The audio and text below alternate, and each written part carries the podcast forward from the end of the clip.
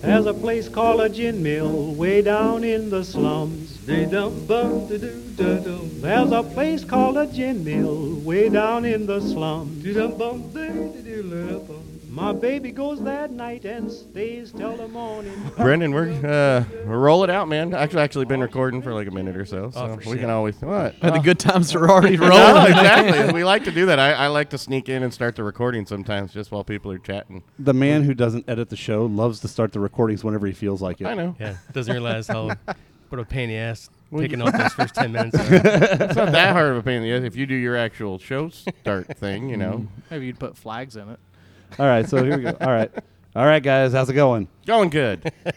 We are still down in Memphis, Tennessee, but we're at a very unique and awesome place. Where are we, where are we at? We're at High Cotton Brewing.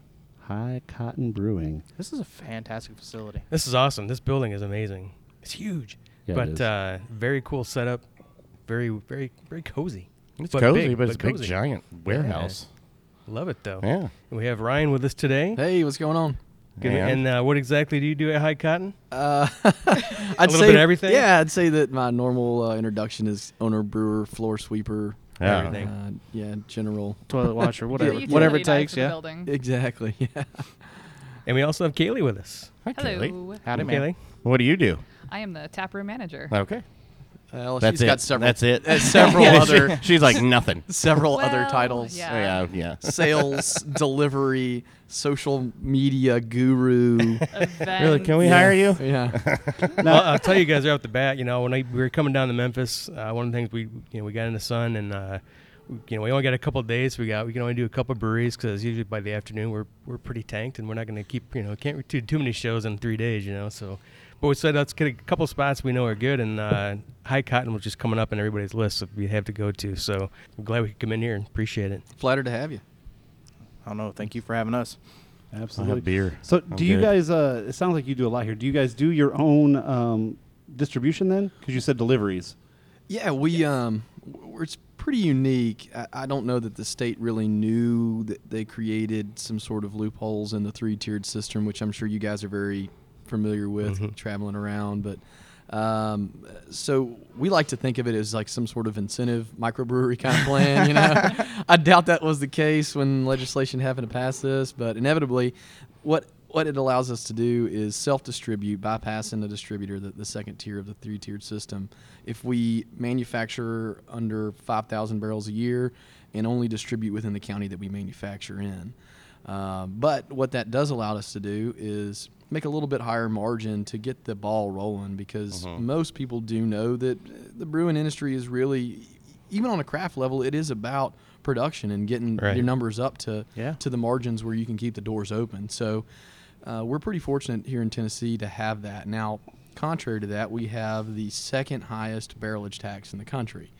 Uh, Oh wow. yeah, I mean, relative to you know Mississippi, I think it's fourteen dollars a barrel. I think Dear God. Arkansas is like maybe seven.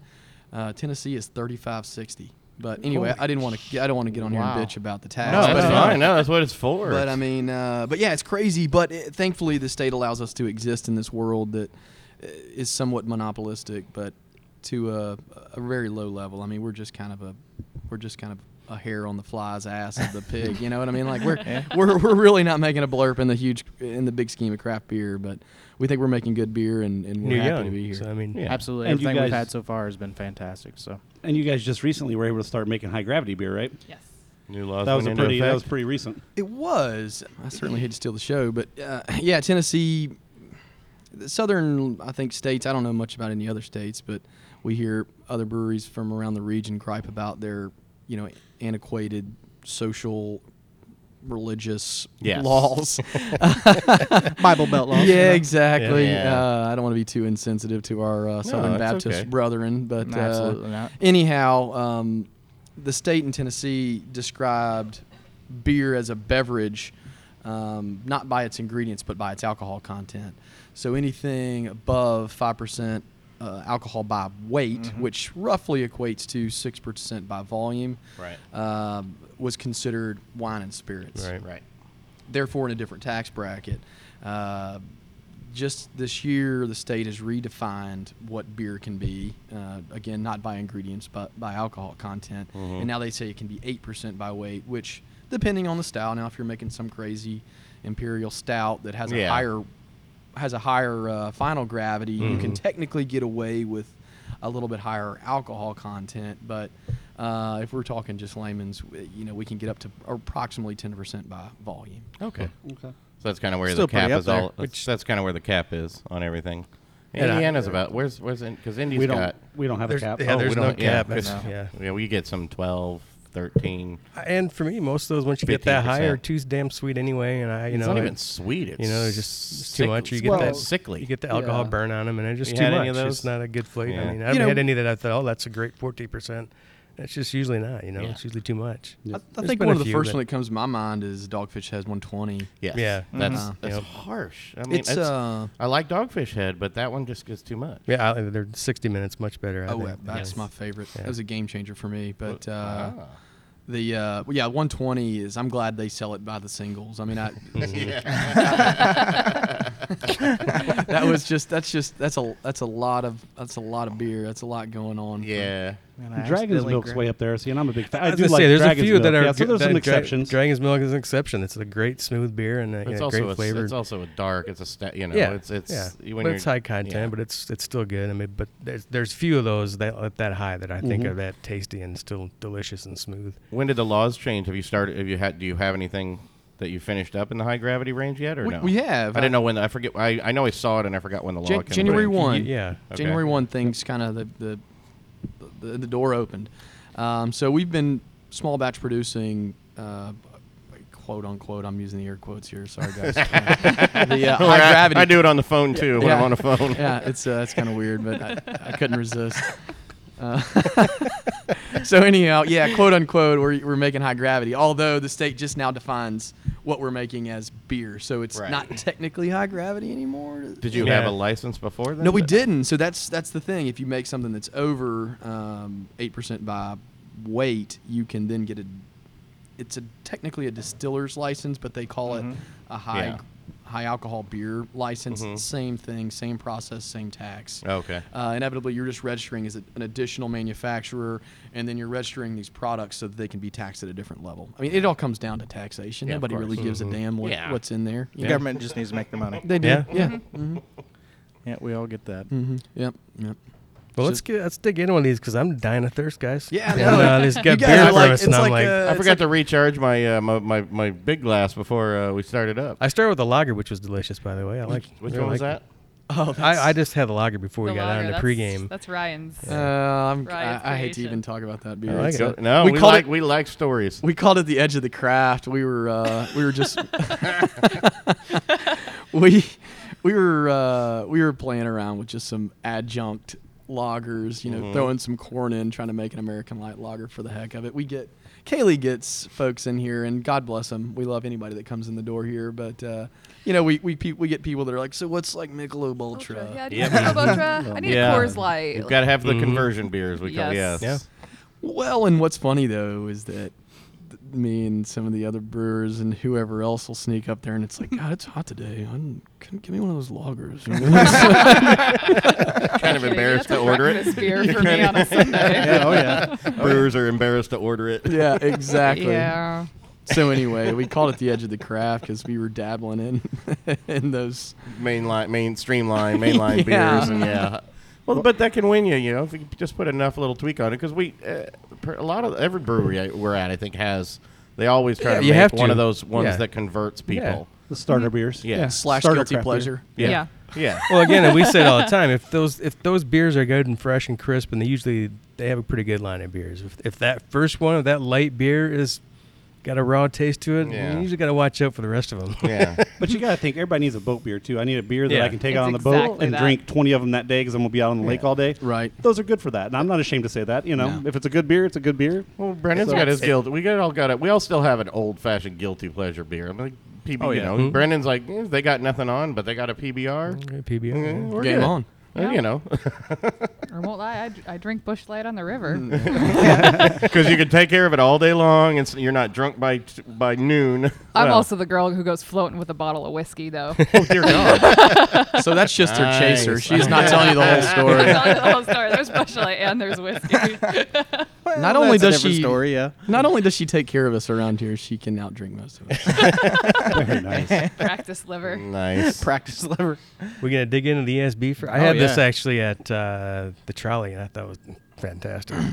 Good. It's um so we tried to be stubborn when we first started this brewery. Uh, we kind of wanted to tell people what they should yeah what they, they should drink and um, ESB is one of those styles that you know most people are starting breweries with IPAs and Mhm. whatever other general style that is big in the craft and ESB was something that we all kind of fell in love with just because it was um, it wasn't it's not it's a basic style. It's balanced. It's easy drinking, Mhm. but still you can appreciate the tradition of the the ESB and and and and still feel like you're being part of uh, something that was handcrafted. So I mean, there's some there's some definitely some nuances to it, but it's it's uh, I'm not gonna say it's a no frills beer, but it's uh, it's definitely good, palatable, It is, very- easy yeah. drinking, but it's still six percent, so Oh, nice. it'll get the job done. Oh, absolutely. It's um, we use a, a pretty traditional uh, English yeast strain, some Maris Otter in that thing with uh, with a few specialty malts to give it a little bit of sweetness. Challenger is the main hop, actually the only Mhm. hop. It's a first wort addition and then uh, Whirlpool additions. So no true bittering addition, no late additions, uh, and then fermented around 68, and uh, we end up with a six percent ESB. For those that uh, not from completely familiar with the style, it's uh, extra special bitter. Just a It's starting to see more of them now. I think Yeah. again the hop craze is starting to die down, maybe a, little little, bit, bit. yeah. Hope, thankfully. That's funny that you say that, uh, and I, I hated to interrupt No, you, but no. it's it's it's super cool actually. It's almost finally four years later. Yeah. Um, we've we've had a couple people that have come from out of town. I mean, I know Cayleigh's talked to a bunch of people that come from the left coast and uh, maybe some from the northeast that are getting way hoppier stuff than they do Uh-huh. down here in the south. And you wouldn't believe how refreshed they are. To like, man, you've got an ESB. That, that's what I'm going for first. Yeah. Like, Like, they're yeah. they're so so disinterested in IPAs that we're so proud of. Uh, not that they aren't that, that not that they don't like them, but it's like they're just so refreshed to have something that's balanced Oh, or yeah. and traditional as opposed to some mega hot bomb from Yeah. you know the the West Coast. They've burned us out up there on IPAs. I think is the big deal. Uh, even when we started the show two years ago, every brewery we went to was like, "Oh, you got to try our six IPA double hop, triple hop," you know. Yep. And then eventually we're like, "Holy Uh. shit! Can I just have a beer that doesn't taste like hops? It- Can I have a stout or, a, Yeah. or an ESB or something that's not?" But even the hopped? ESB, I don't know. If, I mean, if you guys have noticed, but it Oh, seems yeah. like even the people that are making ESBs are they're Oh, hopping yeah. them They're- up. they're they're, getting- they're yeah. not a real ESB to me. They They're don't throwing a Yeah. bunch of taste hops in the right. secondary, and I Like, mean, come it's on. appreciate a real ESB when you get one. And for me, I can't do hops. Never my thing too. And and too much of it. I'm, I'm- can you serve this with a side of Benadryl, please? Because my allergies actually start to go. up. Hop, crazy. Hops are, are just a big to do. Yeah. And there's nothing wrong with that, but it's it's also executing it correctly. Uh, yeah, and you and you can get a IPA that's wonderful, and you get all these flavors. I'm really proud of these guys. Their their most recent batch of the Island Wheat. I'm Uh, using Calypso Killer. Mosaic. That's what I started Is that up what you with. started with? Yeah. And you get you get the weediness of the beer, but you also get we we're really proud of like the tropical flavors you can pull Yeah. out of it, and the the hops this time around were just amazing. But you'll get some places that oh yeah we put all these hops in there, and these are the flavors you're supposed to taste, and all I taste. All you It's taste- all hops in the It's- first. it's The- the- hops They and it's burn you out, chewy, and you so s- it- you nail it. What the, the flavor and there's uh, there's some awesome hops out there. and There's a great American hops, Yeah. but they they they throw too much of that shit in. But yeah, if Yeah. all and you I can't smell- taste anything anymore. It's just yeah, uh, if, the, if the original nose is all hops and the and the first taste is all hop, my taste buds are burnt. At, yeah, Yeah. at that It's- point, it's you're just getting about nothing. Of, it. yeah, they're, you're getting nothing of the other craft they tried to put into it, which I understand they tried, but yeah, it's yeah, you have to have a really discerning palate and for for ho- the IPAs, the hoppy beers, and all that. and that's that's the unfun part about it. You know, I mean, if someone gives you a description on a beer, then unfortunately, you're going to be looking for it. And And, everyone- then Yeah. yeah, and then if you're just struggling to look for it, then then it's beyond craft beer to me because Mm-hmm. then you're not enjoying it. Yeah. You're sitting here Mhm. trying to analyze this thing, and you might as well have gone to a wine and cheese pairing because uh, you know it's Yeah. Oh yeah. craft Yeah. beer is is the American is is the next like American thing that states like kind of sets our culture. Yeah. Mm-hmm. and uh, it, and it's it's it's every man's affordable luxury. You know, an eight ninety nine six pack is while is maybe a little more expensive than your six pack of Bud. It's something that any man can get behind as opposed to that 45 60 dollar bottle of you Mm-hmm. know cab sav. you Yeah. know? um, so yeah, you know, well, it's no like one wants to, And no I don't even have to throw put my money at pinky the in big the- guy anymore. Yeah, Yeah. so I mean, if you, you throw all these great hops in there and you tell people to taste it and it should be like this, and then they're just struggling to find that, you know, I'll, I'll use the air quotes again and some some wine terms like you know the tobacco notes or Oh, whatever yeah. else. It's like, uh, All Bryce. A nice leathery finish. yeah, you know, Yeah. I'm str- you know this tastes like wine. I mean, it's pretty good, but uh, Boone's tastes like Farm the tastes pretty good, too. Yeah, Boone's Farm's great when you need it. like no lie, it's, it's like everybody wine's uh, guilty pleasure. Yeah, crack alcohol. Yep, Yeah. totally that. Break out the it's like checkers. Purple Passion, the two liter bottle of Purple Passion. What the hell? Back to the ESB though. remember those? That No, that is no. very Oh my well God. balanced. It's Thank a, you. It's Thank a you. fantastic. Starts out sweet Yeah. and then goes straight to a little bit of hop. Yeah. I mean, it's it's very very well balanced. It's You a guys very are- approachable beer, and it's Yeah. for me in the tap room. You get a lot of people come in, and sometimes we don't we don't have this lager all the time. They're, What's your most approachable beer? Especially women. Oh, women yeah. are still learning how to approach beer a little bit. Not all of them. There are No, some who yeah, walk in and there's- like, I want an IPA and I want it as hoppy as you can make it, and you kind of look at them. Like, I I love them. I'm a hop head Where's too. your leather jacket? Exactly. because come join the gang because you are Yeah. a badass. like if you can do it, you can do it because women will. Oh, yeah. It's a natural thing. We will taste bitterness way more than Oh, than men do. yeah. So when when like I'm all excited. But the ESB is this nice. They see the word bitter and they go, "Well, I don't want an IPA." It's like it's not bitter. Like trust me, it's Mm-hmm. it's the way it's it's an English style pale ale. It's the way it's been termed. Just work with me here, and you'll see so many people light up. It's just the, the Scottish ale gets gets the same reaction too, but that ESB has just been the best actual true stepping stone that um, we came out of the gate with and being like, hey, we're you know we're starting into this game. We're providing you a craft beer, but we're not going to overwhelm you at first. It Yeah. was it's perfect.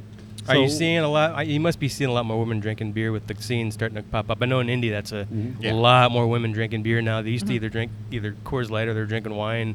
Now you're seeing a lot more women because and I think it's because there's so many different flavors. It's not just a, uh, you know, a, a Coors Light or a Bud Light. There's, There's- actually Yeah. some actual real notes to them now, and so I think that's the big uh, a pull to get women into the craft brew Well, scene. there's the flavors, and there, then there's the idea of it, a lot of times you take women on tours, and then once they start to see the process and kind of realize it's a really, ultimately on my side of the world, it's a really complex soup that you got to put everything in there, in there correctly. Mhm. Yeah. But no, they're they're starting to figure it out, and they they're getting introduced to it. No, it's no longer when you go into a bar and somebody looks at you like, well, women automatically have to drink wine or some foo-foo drink, like. They're, they're being it's more approachable for women to do that but there's also there's a good amount of um, female brewers popping up Oh Yeah, yeah, we yeah. got we Um, got friends. there- we there's a got several. whole there's Yeah. a whole um, it's like a mini I guess brewing sorority called Pink Boots. It's it's awesome. And Oh, it's, it's I all didn't these- know about that one. And one. then who's is it Jackalope? Jackalope. Jackalope has um, their head brewers Hmm. are women, and it's it's really cool. They You're welcome, Bailey. When it's a little little shameless We've, plug. Yes. we've, we've, we've plug got we've got several of in, in Yeah. Indy. Yeah. Scarlet Lane. Scarlet Lane, yeah. Scarlet Lane's all female owned and operated. Yep. Mm-hmm. And they're putting And- out some. They're putting out some damn good brew. Yeah. I mean, they really are. I think there's my only been one by them that I haven't cared for, and the rest have been pretty good. I got so- one of my favorites in town, Eric. Oh, the blood vein. Love that. Blood vein. yeah. Yeah. But yeah, you are starting to see, and you're starting to see more Ben conversions too. The guys who are like, "Uh, just give me a bud and I'm good." And now they're, you know, we've had guys on the show. That's how they sit outside with a drink. I'm not drinking that craft crap. Yeah. And they're like, "Well, just try this." We're like, Did you see "Oh, that? damn, that's pretty damn good." We do have D here behind us. Uh, Well, Yeah. So we're, we're trying to get him in the craft world, and he was drinking a freaking punch bowl on Beale Street last night. well, it's part of the experience. like you got to have one just to try. There's seven guys with beers, and then punch bowl boy back there. Did you guys see that? to be fair, I, ha- I had a Crown and Coke for one of those. Oh,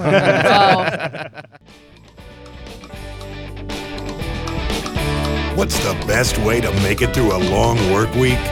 Take a midweek break and join the fun every Wednesday night at Alley's Ale House in Fishers for Nico's Open Stage. Want to share your talent in front of a live audience? Whether it's breaking in some new material or jamming out to some favorites, Nico's Open Stage is the place to go for it. There's never a cover charge, and walk ins are always welcome. Each week brings a featured artist and drink specials from Jack Daniels. Check out Nico's Open Stage on Facebook for more details. And come join the fun every Wednesday night at Alley's Ale House, home of the boys of Blind Pig Confessions.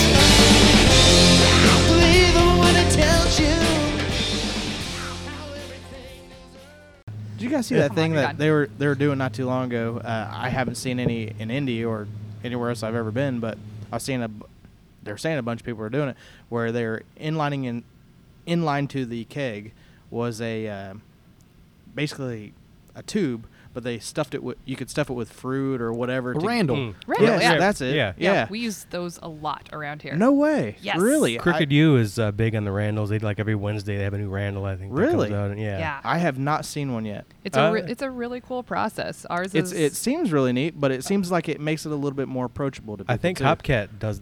They do them too, I believe. So it's as you're so. serving it? or- Correct. oh, okay. So it's like a uh, it's a tea infuser. Oh, kind of. It's yeah, like essentially, beer. yeah, Gotcha. They started out in the wine industry as like a uh, like a secondary inline filter. Yeah. To where they could catch like pits and stuff like Mhm, that when they yeah. were transferring wine, and then guys have adapted them to almost be an infusion as o- as opposed to a filter. Same idea. Yeah. You know, it, you're running a thing through a thing, and then it caught get caught by a screen. Uh, Mhm. Yep. So um, yeah, they're they're super handy and fun. We. I would say if I'm talking to the general public, uh, we, we prefer to know if you're going to run our beer through a Randall, uh, Yeah. because Yeah. th- that's the Oh, yeah. that's Yeah. the there's the there's the flip side of this coin as far as Randalls because sometimes Yeah. beer bars around town are like, oh, this whole Randall thing's super cool. I'll just put whatever the hell I want in it and then serve oh. XYZ's beers through it. It's like, No, we have a product we're trying to maintain and a level. If you're going to do that, let us know and let us taste it first. so yeah, they're they're cool to an extent. Mm-hmm. It's just kind of like, hey guys. w- w- yeah. Unfortunately, we have the liberty to do whatever the hell we want in it. I mean, I'll be honest, but but at the same time, we have some people here in house that can explain why we did it Yeah. and why it complements the beer, Mm-hmm. um, Right. and explain to people that this is not the way the beer always tastes. Yeah. I mean, th- Yeah. there's those are major Yeah. components. yeah, our beer was not designed to be have key have it filtered through a kiwi filter or something. Right. All of a sudden, yeah, yeah. I I think it's hard enough for for breweries to have you know when their when their stuff's at another place, you're already having to worry about the lines and how their cleanliness and, and to make sure that that product there is coming out like it should be, Mhm. because we've had things in places that didn't keep their lines clean and it doesn't taste right, but that gives a bad name to that. You're like, oh, I'm never gonna try just that think again. the beer's bad. Yeah, because but it wasn't. They had a bad line. They had dirty lines. We got a that's- that's popcorn big- pilsner. Yeah, yeah. yeah. Oh. I mean, it's it's you know it's hard enough to worry about that kind of stuff. It This is. is, It's this tough. is a sour apple beer. Yeah, no, it's yeah, not. yeah. It's a rotted beer. it rotted on its way there, yeah, for, to the tap, right? Yeah, I hear you. That's crazy. yeah, we, we do see that sometimes. The breweries will do that. They'll have a bad batch, and instead of instead of dumping it or, or doing something to it or correctly souring it, then Mhm. they just serve it and they'll give it some odd name. And the general Mm-hmm. public doesn't know the difference most of the time. We go in and we go, wait a minute.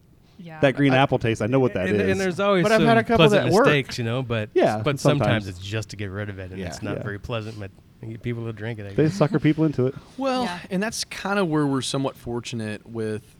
Yeah, we're not making a ton of beer to make it super profitable on the like on the like volume wise, but when things do screw up, we're able to kind of pick the pieces up, and it's not so much beer that yeah, it's not a great day that you have to dump some beer, Yeah, and we don't do it very often. Right. But when it is screwed up, I mean that is your name on the line, Mhm. and we can we can still we can still recover from that. But I mean, Yeah. some places just can't afford that, and it, Yeah. and it doesn't make it any better of a decision. No. But I, I do get it. I mean, uh, yeah. That that beer's taking up tank time and it's taking up Mhm. man hours Oh, and yeah, obviously tons of ingredients. So I'm not Mhm. sticking up for them. I mean, it's a bad situation, but You can understand it. Is I it- can understand it for sure. Is it Brenda worth said- the cost yeah. of the beer, or is it worth losing a bunch of customers because of it? and that's the thing. Depends It's really what it hard is. to it's really hard to weigh out the. I guess the end result when cash flow is king in the brewery Well, industry. absolutely. Yeah, and if And you're starting up and This you know, level, I mean, it seems yeah, like it would have to be. It's it's cash flow is king. I mean, it's just, you know, I I don't know how all the breweries work, but yeah, I mean, a lot of days you want to make sure that this, there's enough money coming in and out just to pay bills. You know, so Mhm. We have a we have a brewer, brewer friend up in Indiana, and he had a bad batch, and he turned into what he called the Queen of Tarts. it, it, it was it was a or whatever it was called, something like no, that. Quinn Yeah. Tarts, yeah. Yeah. you're right. Mhm. it, wa- it turned out to be a phenomenal beer. I mean, it was Yeah, it delicious. was really good. And it was a mistake, but he took it back in and he did some other stuff. He purposely soured it a little bit. Yeah. He turned it into something phenomenal, even though it was a mistake. But he took the time to do that. He didn't just say, "No, it's off. I'm going to serve it." He took it back. He reworked it and he made it into something drinkable, which is w- was Well, phenomenal. The Lagunitas, their brown sugar, then the Sucks was a bad batch that Uh-huh. ended Yep. up overselling the you know the original beer because it was so good. So, what I is mean, your capacity uh, here at High Cotton? What are you you know you're talking about? We're talking about what how much you have to waste if something goes bad and throw it away. What are you guys brewing? Uh, we brew seven barrels at a time, Okay. and uh, annual production last year was a little over 1,700 barrels. Uh, and we've got now, we added some 30 barrel tanks last year in the spring, but um, now we have the fermentation capacity for a little over 160 barrels at a time. Ooh. So. nice, very nice. So we ready to move on to our second beer here? Yeah, you Well, yeah, guys, you guys are absolutely. foaming Oh at yeah, the I'm, mouth. I'm already had you. he's he's tried them all already. Yeah, he's, Yeah. he's I couldn't wait. Well, That's that's our, our- that's our tell us a little bit about it. Yeah, this is our Scottish ale. Uh, very traditional style. Um, I really got obsessed with the this particular style when I was homebrewing. Uh, well, was homebrewing when I was homebrewing and didn't have a brewery. um, and it's a it's a pretty I hate to say unique style, but it's a delicate style because it's got to still finish clean, but it's got a big mouthfeel, a lot of a lot of a lot of toffee, a lot of caramel, um, some slight some slight roastiness to it, um, but inevitably it should still finish clean, and um, it's all from cold fermentation. We we ferment this thing around 60 degrees, which is stylistically appropriate and traditionally accurate. Um, but Bar- we barrel or no no no barrel? no barrel, nope, no, No. barrel age. no no Tasting- barrel. I was tasting a little. Uh, yeah. It has almost an oaky taste to it. I Yeah. yeah, I, I, I know what you're saying there. It does. good. It- Yeah, Yeah, it's very, very good. good. The grain Not big on complements the- yeah. well. Yeah. It's definitely a malt driven beer. Um, still not nothing nothing high alcohol. I mean, it, it doesn't ever finish any more than five and a half percent. Easy drinker. Um, we sell this beer in the ESB year round, and that Scottish most often tries to creep up and outsell that ESB. It's unbelievable. um, And yeah, Scottish is battle. not one of my favorite, not one of my favorite styles of beer, but this one is very, very clean. Mm-hmm. I have found other Scotches I like Scottish 80 beer and stuff, but this one's clean. I mean, it just has that really crisp, clean taste and feel to it. Very good. That's what they're all about. I mean, I, I guess I wasn't around 300 years ago in Scotland, but uh, historic aged time well if traveled, yeah. Yeah, exactly. Historically, uh, from what I've what I've read, th- th- this is the way I perceive the style, and I have had some other ones that have been, in my opinion, more bland. Yeah. I think some It's people usually- get when people are familiar with the style, it's just kind of a no frills. They're just kind of disappointed with it, but um, I think ours has got a big, big flavor profile on It it. absolutely does. It changes completely Yeah. throughout the mouth. So Well, a big one, a big national type one would be um, Old Chub, Old Chub. and it's it's God. not good. can we go a show I just without don't. I just don't like it. Old we haven't talked about Old Chub in a long time, actually. Uh, it's been like we No, always numerous talk about shows. That's, that's what we call you. It's okay. But uh, no, seriously, it's uh, Like I don't I don't like it at all. But this is phenomenal. That one, old, ugh, no. Yeah, Well, and it's well, we would, we hate ratting on any brewer, but old the the Dale stuff, I just haven't had any that I care for. They all have a weird aftertaste. They to do, 'em. yeah. There's something about that that beer that I just Well, it's made in that same bathtub. like yeah, they did in yeah, college. I get like a slimy finish off them. I just haven't had any that I've, that I've cared for. But Yeah, some people absolutely love Yeah. love Dale. So I mean, And sometimes you have to compare a bad beer to a good beer for people to understand what you're talking about. So Yeah. you know, I mean, Yeah. I'm not trying to diss Well, on again, Dale's Brewery. I'm just you know, saying like I'm personally we- not a fan of Old Chub, and I like this one. there's people that we know now simple have, that love butter beer. I mean, Yeah. they're out there. They're just so just This is a Teach pop, your own. popcorn pilsner. There's those weirdos that like those Yep. sour beers. You know, Shut up. is there any cocoa in this? No, I'm getting a little absolutely chocolate not. out of it. It's it's That's the roasted fantastic. getting notes. some- Yeah. If you get It's your just roast. the roasted notes. A lot of people ask, well, how much coffee do you put in? There? And there's absolutely none. Well, oh, I didn't get any coffee. I know Oh no, that. I, I Yeah. can I can see where Coffee, you get get. off. off those. Coffee. Yeah. So Yeah. that's the big discussion point when I'm doing tours and people talk about, like Cayleigh was mentioning, it's like, oh, it tastes coffee. It's like, well, let me ask you a question. Let me say this word, and then what comes to mind? And then all of a sudden I say roasted, and most people mm-hmm. who aren't trying to be a effing smartass are like, and are actually being honest, they say coffee, mm-hmm. right?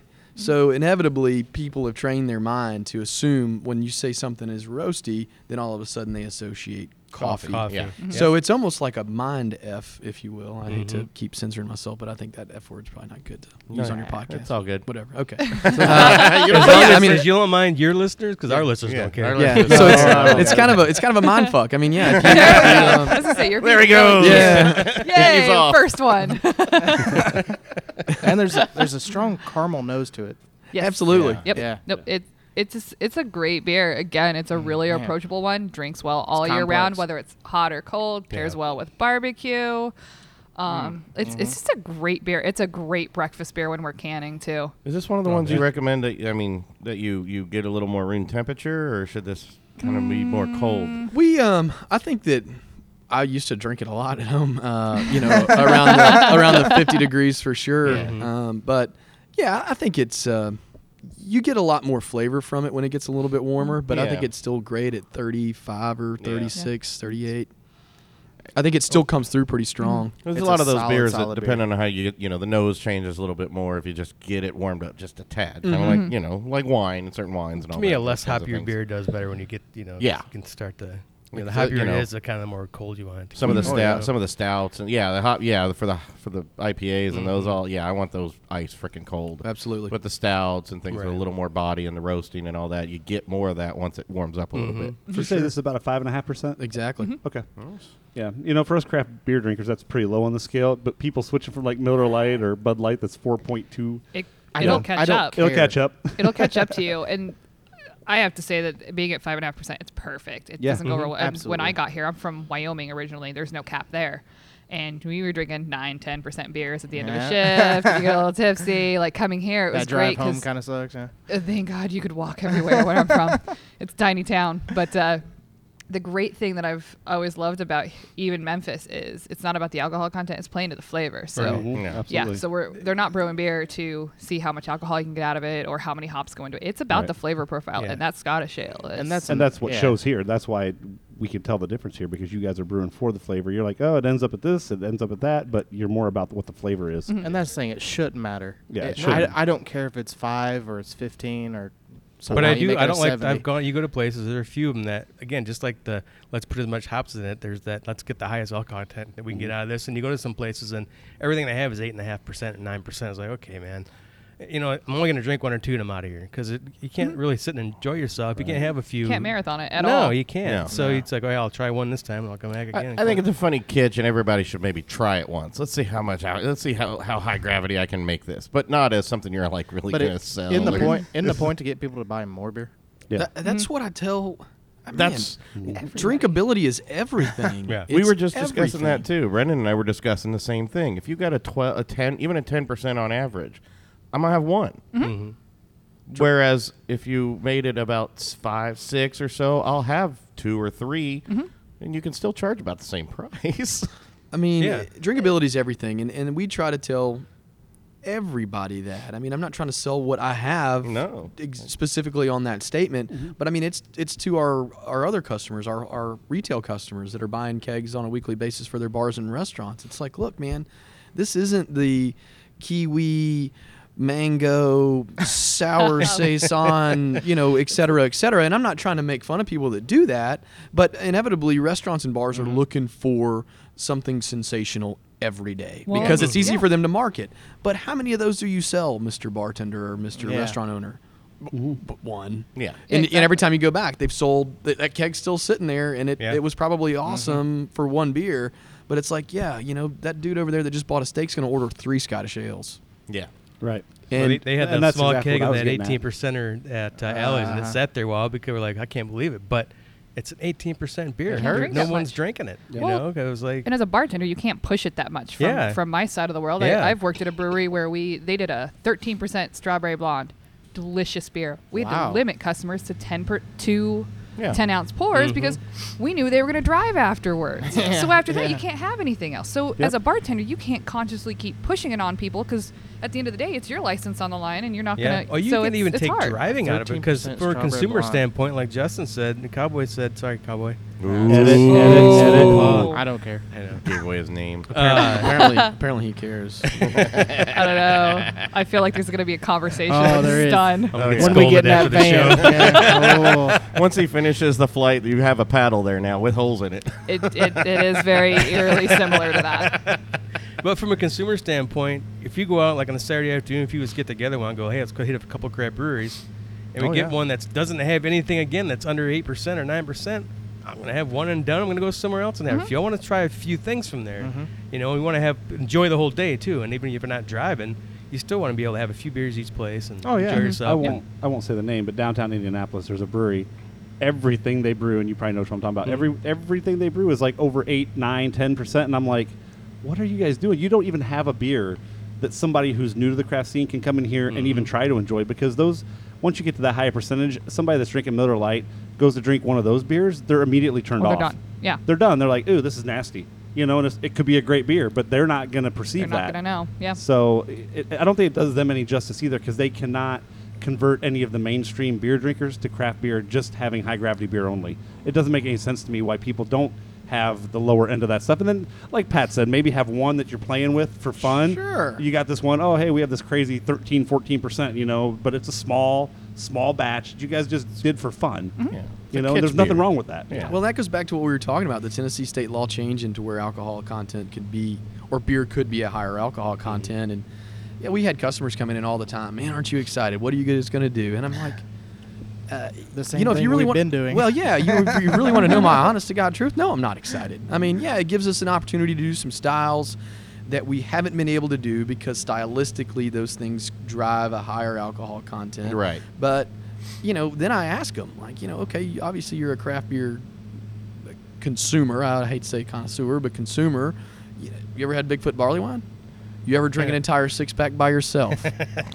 uh, Do you remember? You Yeah, can't. 'cause, You uh, I might remember. have. yeah, yeah, because uh, that headache was a lot like after I drank some Jim Beam. Yeah.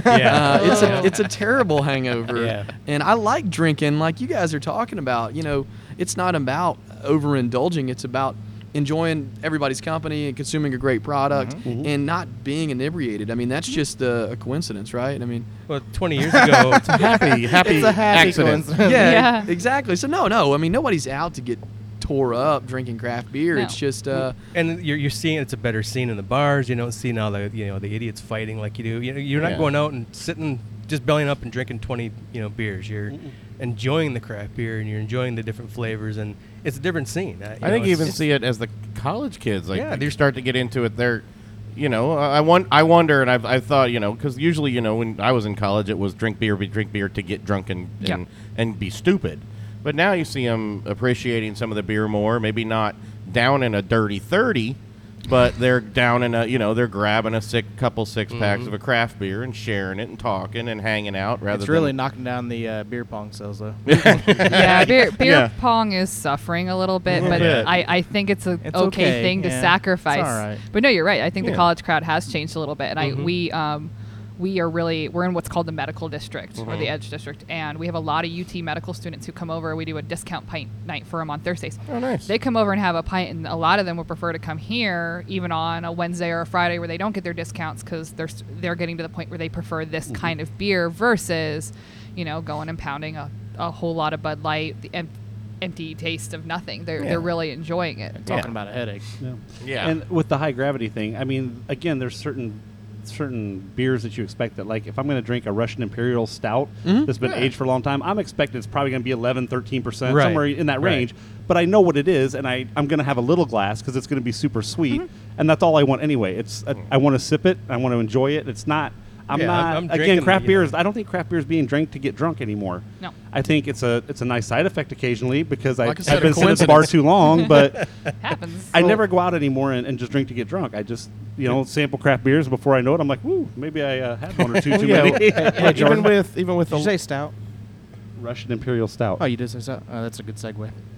I actually I went I went to the rye first actually He- he because that jumped. He rye skipped. smelled amazing and so I, Oh, I it's went fantastic. to the rye first. It's Uh, really it's- oh, it's really good. solid. Let's go. All right. So, uh, The rye? Well, we taste Okay. this. Oh, I guess we're I, I the think rye. going on his, and we've got. To, oh, we're going to the your rye. segue. we're wa- doing the your rye, segue the wasn't as good as what uh, I Segway thought. works.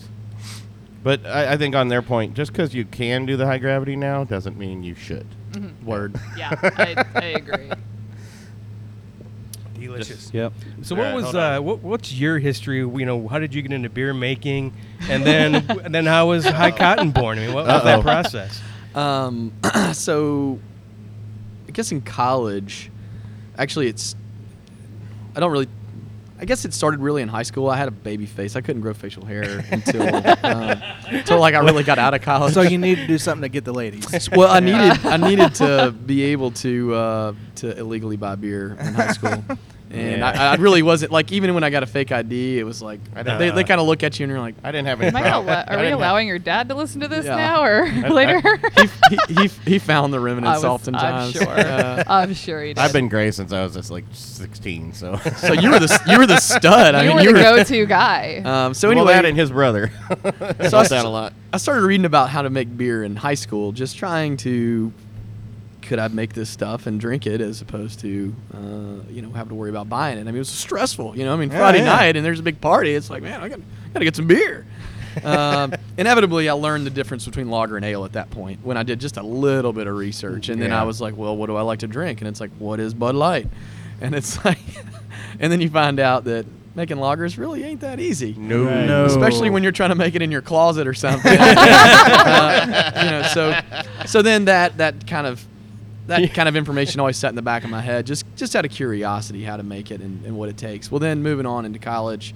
Uh, the fraternity days were ridiculous with American Light Lager, and then you, you're right though. Uh, even when I was in college, which wasn't too long ago, um, you know, on a Thursday night we'd buy a six pack of Sierra Nevada Pale Ale, and before we started consuming the, the Dirty Thirty, as you call it, um, it was it was great. I mean, it was fun. It was it was interesting to start trying to experience craft beer. And Memphis was way behind the curve. So yeah, I mean, if it wasn't Sam Adams or Sierra Nevada, I mean, there really wasn't much Right. of a selection here at that point. So that really struck my interest. And then uh, once I got out of school, I kind of had I had some free time. It was unbelievable. It's like wow, I don't really have school to worry about. I'm at home. had a I had an all right job, and how what do I do every afternoon aside from get drunk? You know, and that's what I was doing, just drinking a bunch of beer. uh, so then I was Oh, thinking, that well, this sucks. Yeah, and and actually, um, Dogfish Head 60 Minute was one of those things we were talking about earlier.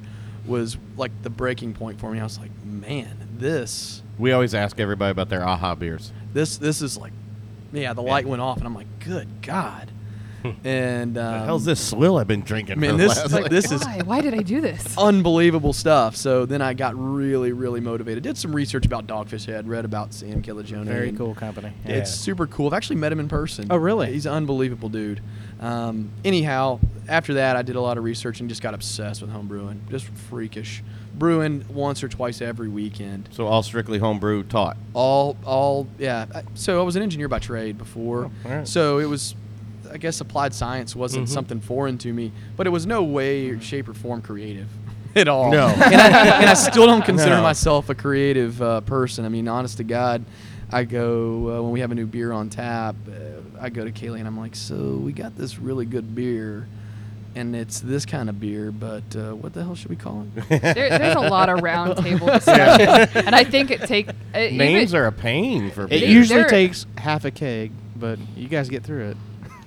What's hard to, especially with craft beer. description, well, are you are you guys? Because I, I saw I, I don't I haven't seen I don't know if you've got any weird names for it. I mean, you, you they're pretty. Sta- are you just keeping kind of the standard style type names? Because otherwise, you know, everybody else Mm-hmm. is like, you know, you know, drowning monkey, you know, stout or something How like long you can know. we make the label and how obnoxious? and- hey, I think I Yeah. just made up a new beer name. I'm gonna write that Uh, down. Trademark. Write, write it down, trade it. And And it's hard because if you put get one out and it starts to get big, and next thing you know, oh shit, some brewer out in you know Wyoming's been have had the same name for ten years, and Yeah. they call you and hey, uh, you better Hey, rename that's that beer, beer, boys. 'cause I- yeah, it's Yeah. it's difficult. Yeah. You you run into it. So um, It's like a burlesque. Well, we name, had a friend who got co- who who somebody sent him a de- cease and desist letter because he was using the word pumpkin in his beer name.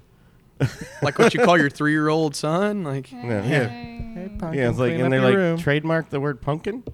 I mean, we kind of talk about this quite a bit in, up in Indy, and I don't know how the scene is around here, but in Indy, we have a very, very good scene where the brewers all work together. I mean, there's no one fighting for that huge slice of pie in Indy. It seems like everyone's willing to work together, and there's a there's a um, there's a, a big sense of camaraderie. I think in just about any local craft beer scene, Yeah. or, or even when you get brewers from other places, I think that there's just a weird sense of camaraderie. I'm not used to it either. It's it's unbelievable, but um, inevitably, you, I, I like to I explain it to people in this way that there's really only one person that we're all competing against, and that's Bud. Oh yeah, yeah. You know, when they own the market share that they own as far as beer being consumed, that indirectly is everybody's. I mean, that's that's Mm-hmm. that's who you're fighting for. Now, do other craft breweries take other craft breweries tap handles and stuff in the bar? Yeah, sure that happens. that happens But but you know what? That's that's because some bars are still too scared to take off Bud Light. Yeah. Yeah. Um, so I think that, and it's great to talk about. I mean, I love it. I mean, uh, the, the we've got four breweries here in town and a brew pub, um, but the uh, four breweries here, I, the way I feel about them is we're all on a first name basis.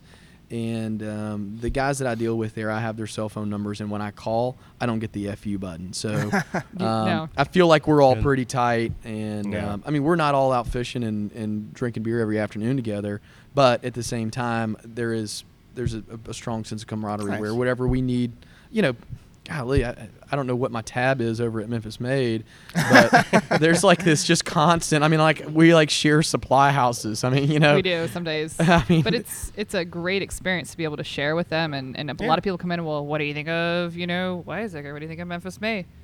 We're happy to have them because you're not going to come to town just to drink one brewery's beer. Right. Right. You're going to come. You want to try a couple of Yeah. things, and we're we were happy when Ghost River um, opened up their tap room downtown because it added it added an extra stop for people to kind of Mm. and really make a beer tour and do all of that, and you just get to share in it. And you know, there's no hard feelings. Some It's people have a better beer in. some days. Well, and it makes you guys better too. Yeah. I Yeah. mean, it makes Yeah. the other breweries better by someone else because they're all there's always going to be someone doing something better than you are. Sure. So Or just an Let's idea you learn, haven't yeah, thought of. Ooh, yeah. wow, that's really good. Actually, you know, we Yeah. should make Yeah. something like that. Well, I mean, it's, yeah. Yeah. I don't know if we Yeah, asked this before, and maybe I missed it. Uh, when did you guys? Op- when did when did you start? When was your? When were you? Did you just open this? Did you start somewhere smaller before? No, this is this is the original facility. Uh, we bought this building June of 2012, and uh, It's a beautiful building. thank I mean, it's thank old. you. It gets yeah, I like it. it so I like to call it quirky. yeah, it's uh, it's char- kind of yeah, it's char- got character. it's kind of narrow and long, but uh, yeah, d- that fall and that winter, we built out the brewery in, in 2012, and then uh, into 2013. By the spring, we had run some test batches and started selling our you know first kegs uh, out the door.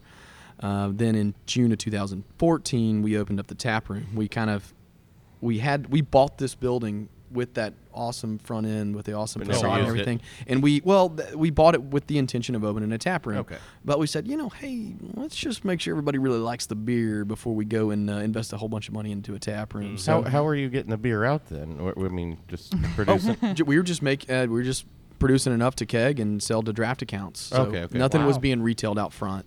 Okay. Uh, it was just a man in a van selling kegs. Uh, to you know, you've seen that Sam Adams commercial where he's walking down the street with a dolly and some you know some bottles. I mean, that's literally what's going on. Yeah. Is there's a, a dude that hops out of a van with a dolly and we go drop off a keg.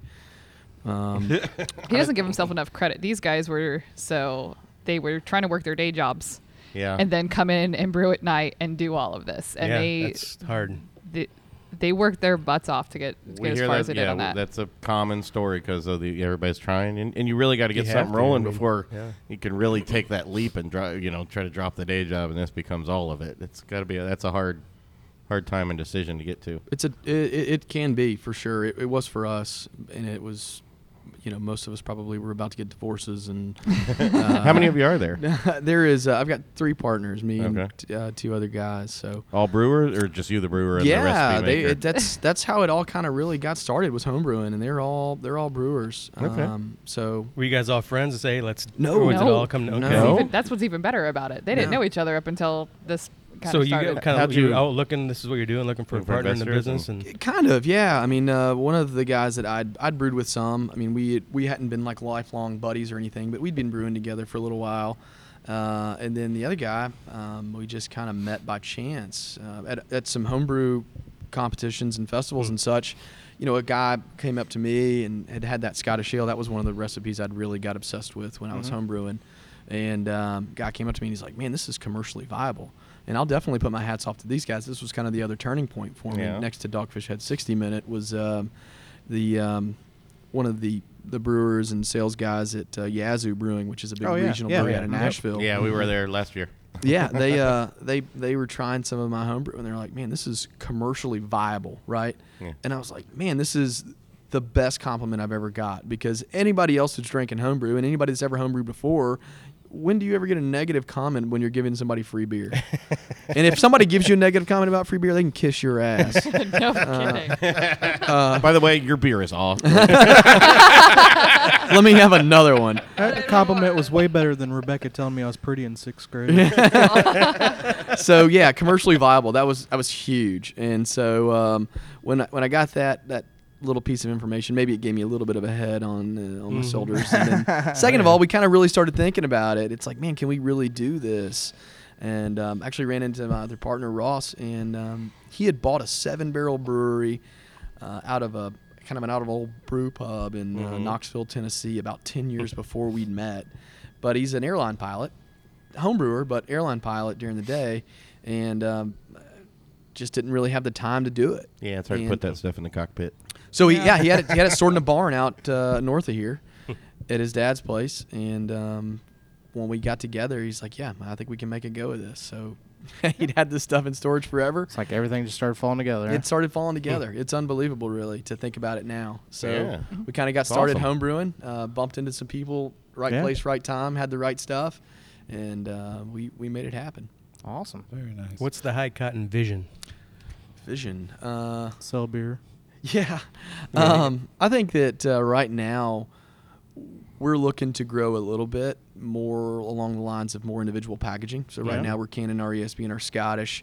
Uh, we'd like to add maybe a third and a fourth line up to Nice. that. Are you building a canner? Are you here, or you got the mobile canning guys coming We've got down? the mobile canning guys Yeah. helping us. Uh, that's that's that's been huge. Uh, they're out of Nashville. Yeah, those keep- guys found a good niche too. I, Did like, they? I wish no I had to come up with something like that. That's huge. Like, holy, yeah, that's an awesome put it on wheels. mobile Yeah, canning yeah. facility. Gee whiz. uh, yeah, oftentimes I dream about that. I'm like, God, I got the wrong damn Yeah, business. Like, I got on the wrong ground floor. even if the beer sucks, I get paid. Jeez. Yeah, there's no worries in your line. Could Yeah. have wandered thing you around gotta and do is tried a make whole bunch of beer over only, time. yeah, only thing you got to do is make sure your equipment's clean. we, we, we've run into a few. We've run into. We've heard a couple stories where the the, mo- the it was dirty and they you know they canned a bunch of stuff and they ended up having to throw it out because the the Yeah. canning equipment was dirty. But you know, it happens. Beer beer's sensitive. You know, Sure it is. You gotta Yes. keep this stuff clean unless you're really going for a sour or something.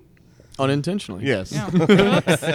I mean to. But uh, but yeah, I think right now we're happy where we're at, and I think that we've kind of got some other plans that aren't exactly brewery related, but industry related. So maybe diversifying our brand and our and our and our company in other ways. Um, so I don't want to be too vague, but I Oh, mean you're fine. That's kind of what that's. It's I think right now, uh, local is a really big thing, but. I think it's going to stay kind of a thing just because of I hope to God it function. does, yeah. Yeah, not Mhm, not really out of out of any sort of mainstream uh, deal, but just b- out of function. And I think that growing to be a regional and a national brewery, it's gonna be it's gonna be a tough road to hoe these days We- because there's so many little guys popping up that um, we see it all the time. I mean, a, another brewery comes in from out of wherever, and they stick around the market for a little while, but just because they're just another brand on the wall now. And then maybe in mm-hmm. Indianapolis, for instance, they're the greatest thing since sliced Yeah. bread. But when they come to Memphis, they're just another beer on the shelf. Right. Whereas Memphians are like, oh well, man, that's that's Wiseacre. Oh man, that's Ghost River or High Cotton. Right. I'm buying that because I know that dude, and mm-hmm. it's a mm-hmm. local beer. And your so your laws though can't you can't export outside of your county, right? Just because I self distribute. Okay. If now, if I weren't, if I were using the, the, the second part of the three tiered Oh, system, right, okay, if I was using a distributor, if I were, uh, I guess, selling this as a manufacturer to a wholesaler, and then because that seems to be maybe one of the next steps. Because like Indiana, you can they can drive it down outside of their county and self distribute all over the place without a problem. Mm-hmm. And I, I was. I feel. It seems like uh, in my mind it, it puts it's a little weird because like technically Indiana could come down here and put a beer in your county, but you can't go up to. Mm, mm, mm, and- Mm-mm-mm-mm. Indiana can't leave no, Indiana. oh, it can't. Yeah. Okay, it just has to stay in it, but they can leave counties. Right. Yes. Yeah. they Yeah. Oh, counties, okay, okay, but okay, I a gotcha. Whole new So- lane going. s- Yeah. All right, I'm still learning a couple of the new Indiana. Indiana's got enough weird laws on its own, Yeah. but Sure. but their laws have been conducive at least for a while to allow for the explosion. Yes. sounds like the laws in Tennessee, are at least maybe you know have been. I think you said they were a little behind. Yeah. and, allow, and so you're you're because it, it's just starting up here, right? I mean, really the the, the craft beer scene's really kind of new. It's um Ish? as far as yeah, newish Ish. for sure. I mean, it we're The the, intra- nor- yeah. the southeast is just at least 10 years behind a trend on the west coast i mean for for real and so when folks like you guys up kind of up north and uh, the midwest and the northeast i mean maybe it's like a five year curve for y'all i mean we're still We're- still another five years behind you Figure so it out. um, so that's kind of yeah, we're we're a little bit behind. We've got some breweries that have been here. I mean, like Abita, for instance. Yeah. Um, Abita's been around since shoot, I think the early '90s. Mm-hmm. Uh, they've they've been around a minute. There's uh, there's Yazoo. I mean, they've been around since shoot early early 2000s. I know that's not super No, I was thinking old. more Memphis. From but a yeah, Memphis, Memphis- standpoint, it's newer because yeah, Yep. Nashville has has a few already. And we you know we, we did a Nashville trip last year Mhm. and and did a lot of those. Um, but yeah, it seems to be a little. It's just starting to pick up, Mm-hmm. and maybe more breweries and you know more stuff will come out as the laws relax and maybe make it a little easier to get your name out there. Absolutely. Okay. Well, and then as the consumer becomes more educated here, Yeah. Yeah. Mm-hmm. Yeah. Definitely. That makes makes a lot of sense. By the I way, s- your stout I have a is beer. fantastic. dig Holy it. crap! Did Oh, you Sec- yeah. drink it second already? segue. Did you drink it? Uh, you- I'm yeah, kidding. yeah. You guys, I couldn't, I couldn't quit. I, already, I drank the rye, so now I'm now I'm on the Uh, stout. Well, I like to go in the order they wanted us to go to. Oh, it, we just kind of Uh, just popped them on there. that was kind of so- the way we poured them off that the top. stout's but- fantastic. It, I mean, it's super clean. It's it's refreshing for a stout. Well, it's gotten down to a nice uh, room, you know, a decent temperature too. I like I like the stouts a little Mm-hmm. war- a little little warmer. So it's um, it's, a creamier stout. Yeah. It's not as bitter. And That's it's milky. Got, yeah, Yeah, it's definitely yeah. milky. Oatmeal It's- coffee. It's stout? it's uh yeah so No. it's it's kind of a weird thing you know there's sweet stouts there's dry Mm-hmm. stouts there's milk stouts there's oatmeal stouts right Mm-hmm. uh, we kind of liked a lot about all of those and so we kind of do uh, kind of a hybrid milk uh, oatmeal stout it's um so we use some oatmeal to give that heavy mouthfeel and then some of that lactose sugar to give it that sweetness Cream, but Um, I'm still getting that nice oh, yeah. dryness, that bitter on the back end, Mm-hmm. and it's good. But the thing is, it's not it's not so heavy that you can't just drink one or two. Oh, I no. mean, you you can have four or five of those and yeah not, oh, not be absolutely. beer full. You know what I mean? ask, Well, uh, ask the folks at our christmas party I want to come to your Christmas party. they don't they don't we, remember. we have a good time. yeah. Pretty sure they don't remember. Do they remember it? Uh, some of us do, not all of us, but you know, just depends on, you know. Who? if you what- had any sailor what year? cherries yeah. What year? So I, I know we're getting pretty close on time, but uh, the one thing I wanted to touch back on real quick was when you said everybody should be against Budweiser. It made me laugh because literally, we say we try not to talk bad about breweries. They're the one brewery I'm surprised hasn't come back to try to sue us because we, if we're not slamming on them, our guests usually are, and it's like the whole craft, you know, the whole craft scene together is just united against them because of the awful, horrible things that they're doing. Their ad campaigns, They Their- don't- they don't their have the time. tactics, Their Their tactics. you know, it's just it's disgusting the tactics they use to try to put the small guys out of business, and Well, the nail in the coffin for me to. is not that they're no longer American. I mean, that come on. exactly. Yeah. Yep. All the Yep. beers go You're under absolutely one. right. All the beers are under one place now, pretty much. And yeah. that now is terrible. But I mean, yeah, you know, shoot. Even when I was younger, once once I heard that the Belgian company bought them, it's like, Yeah. man, that's just like, Mhm. man, is American is, is apple pie going to be made, uh, you know, in Belgium now? You know, Yeah. it's Yep. like, Yeah. Yeah. no. The, the king of beers, all you know, the red, white, and blue campaign. I'm like, really? It's I thought the, you're was not a Yeah, all then they, American. then they strapped the America thing on it this Yeah, they summer had, the, and yeah, they had everything. the It's like, cans with yeah. America. Yeah, America. Really? Well, that's No. because people are realizing they're not. Yeah. So Yeah, they yeah. had to do something to try to. Yeah, there's been a mm-hmm. lot of, of rebranding on their end to try Yeah. and keep people. But, Oh, they've had but to, I think yeah. people saw right through that. I think it was actually worse for them. it was They- brainwashing. Oh, we're still American. No, you're not. We those of us that know, no. I think it was a backfire on them because Yeah. I, I really think they'd have they w- should have just embraced whatever the what they did. No, don't go turn Merca, you know, on it, and that's it just you just look like a fool. They just want to drag people through the mud with them, and they're they're going to continue trying. I, Yeah. I remember there's a whole big fuss over after Super Bowl. There's a whole bunch bunch of people trying to um, boycott Budweiser, Yeah. and they can't. One, they're not even spelling it correctly, and and Budweiser's trying to cover their tracks on it. And uh, hey, I understand they're trying to make money too, but at the end of the day, like Ryan said, not only are you no longer an American company, you've sold out. You're also trying to drag a whole bunch of other people down this drain with you, and you're taking away from what we hold dear, what we work our butts off for.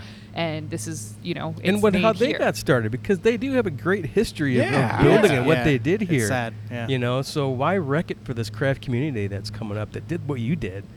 You know, I mm-hmm. mean, you know, Yeah. I- it, embrace it. This is, I mean, America's a, a really young country as, Yeah. as the world history goes, and we are just now developing our own culture, and mm-hmm. craft beer is a huge part of that, in my opinion. Yeah. I'm not just oh, trying Oh, to say no, that because Yeah, we we make it here, but I think that this is one of the things that we can actually call our own. It's like I mean, jazz. Yeah. Yeah, I mean it's Yeah. like the IPA. I mean, yeah, you know, maybe another country kind of came up with the idea, but there is nothing like an American IPA.